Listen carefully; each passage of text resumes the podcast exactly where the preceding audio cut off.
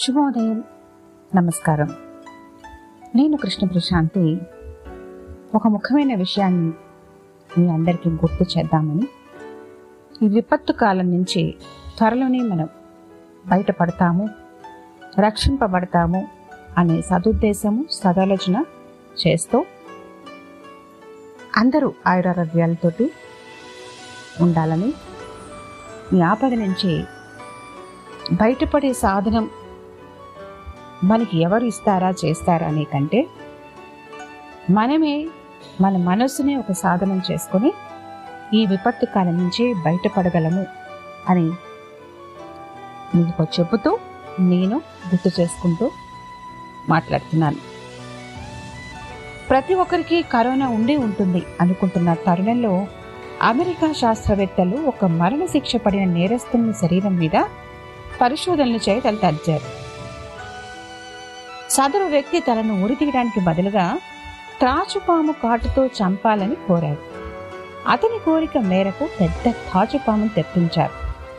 అతని ఎదురుగా పాముని ఉంచి కళ్ళకు గట్టిగా గంటలు కట్టారు. ఆ తర్వాత అతని పాము ఘాటుకి గురి చేయలేదు. దానికి బదులుగా ఒక పరిశుభ్రమైన సూదితో అతని శరీరంపై కూర్చారు. ఆశ్చర్యకరమైన విషయం ఏంటంటే సూది గుచ్చిన రెండు సెకండ్లకి అతను మరణించాడు. అతని శవ పరీక్ష పోస్ట్ మార్టం రిపోర్ట్ పరిశీలించగా అతని శరీరంలో పాము కాటు విషం ఉన్నట్లు తేలింది. డాక్టర్లకు శాస్త్రవేత్తలకు ఆ విషం ఎక్కడి నుంచి వచ్చిందో అర్థం కాలేదు. ఆశ్చర్యానికి లోనయ్యారు. పరిశోధనలో వెల్లడైన విషయం ఏమిటంటే ఆ విషం అతని శరీరం నుండే ఉత్పత్తి అయ్యిందని. అదిలా సాధ్యం? విషం శరీరంలోకి ఎలా ప్రవేశించింది అని పరిశీలించగా అతని శరీరం పాము కాటు అనే మానసిక ఒత్తిడికి గురి కావడంతో అతని శరీరంలోని హార్మోన్ల నుండి ఈ విషం ఉత్పత్తి అయినట్లు తేలింది.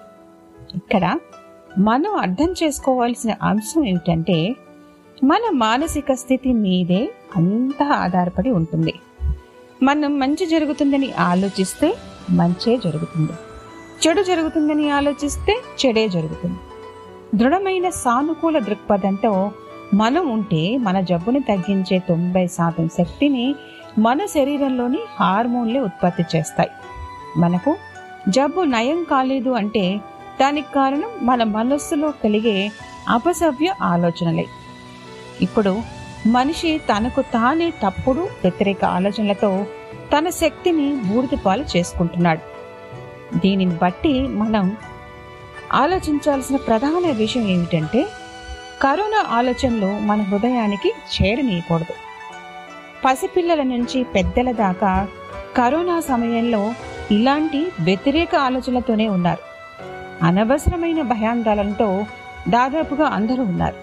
పొరపాటున కూడా గణాంకాల జోలికి పోవద్దు. కరోనా కారణంగా చనిపోయిన వారు కేవలం కరోనా వల్లనే కాదు వారికి ఉన్న ఇతర వ్యాధుల వల్ల కూడా అనే సంగతి మనం గుర్తెరగాలి. ఒక్క విషయం గుర్తుంచుకోండి. ఎవ్వరూ ఇంటి దగ్గర చనిపోలేదు. హాస్పిటల్లో మాత్రమే చనిపోతున్నారు. అంటే హాస్పిటల్ వాతావరణం సృష్టించే ప్రతికూల ప్రభావం మనస్సును పాడు చేయడం వల్లనే. కాబట్టి సానుకూల దృక్పథంతో ఉండండి. మంచి ఆలోచనలు మాత్రమే చేయండి. ఇక మనం ఆలోచించి పాటించాల్సిన నియమాల గురించి ఆలోచిస్తే కరోనా పట్ల మనకున్న అవగాహన చాలు. ఇంకా కరోనాకు సంబంధించి వార్తలు వినవద్దు చూడవద్దు. మరింత సమాచారం కోసం అన్వేషణ తక్షణం ఆపేయండి. ఎందుకంటే ఇది మీ మానసిక స్థైర్యాన్ని బలహీనపరుస్తోంది. కరోనా వైరస్కు సంబంధించిన సలహాలు ఇతరులకు ఇవ్వవద్దు. ఎందుకంటే అందరి మానసిక సామర్థ్యం ఒకేలా ఉండదు. మీ మాటల వల్ల కొందరు డిప్రెషన్కు లోనవుతారు. ఇక ఇటువంటి సమయంలో సంగీతాన్ని ఆస్వాదించండి. భక్తి గీతాలు వినండి. పిల్లలతో కుటుంబ సభ్యులతో కలిసి హాయిగా గడపండి. తరచూ చేతులు కడగండి. కొత్త వ్యక్తులు వస్తే కనీసం మీటర్ దూరంలో ఉండి మాట్లాడండి. వైరస్ గురించి అతిగా భయపడే నీలోని ఆలోచనలు వైరస్ మీద పోరాడే నీలోని శక్తిని హార్మోన్లను నిర్వీర్యం చేస్తాయి. శారీరకంగా మానసికంగా నీలో ఉన్న శక్తిని ఇలాంటి ఆలోచనలు దహించి వేస్తాయి. దయచేసి ఇటువంటి అపసవ్య ఆలోచనలు చేయడం మానివేయండి. అత్యావశ్యకమైనది ముఖ్యమైనది ఏమిటంటే ఈ కరోనా మహమ్మారి నుంచి మనం త్వరలోనే బయటపడుతున్నాం. మళ్ళీ మంచి రోజులు వస్తున్నాయి.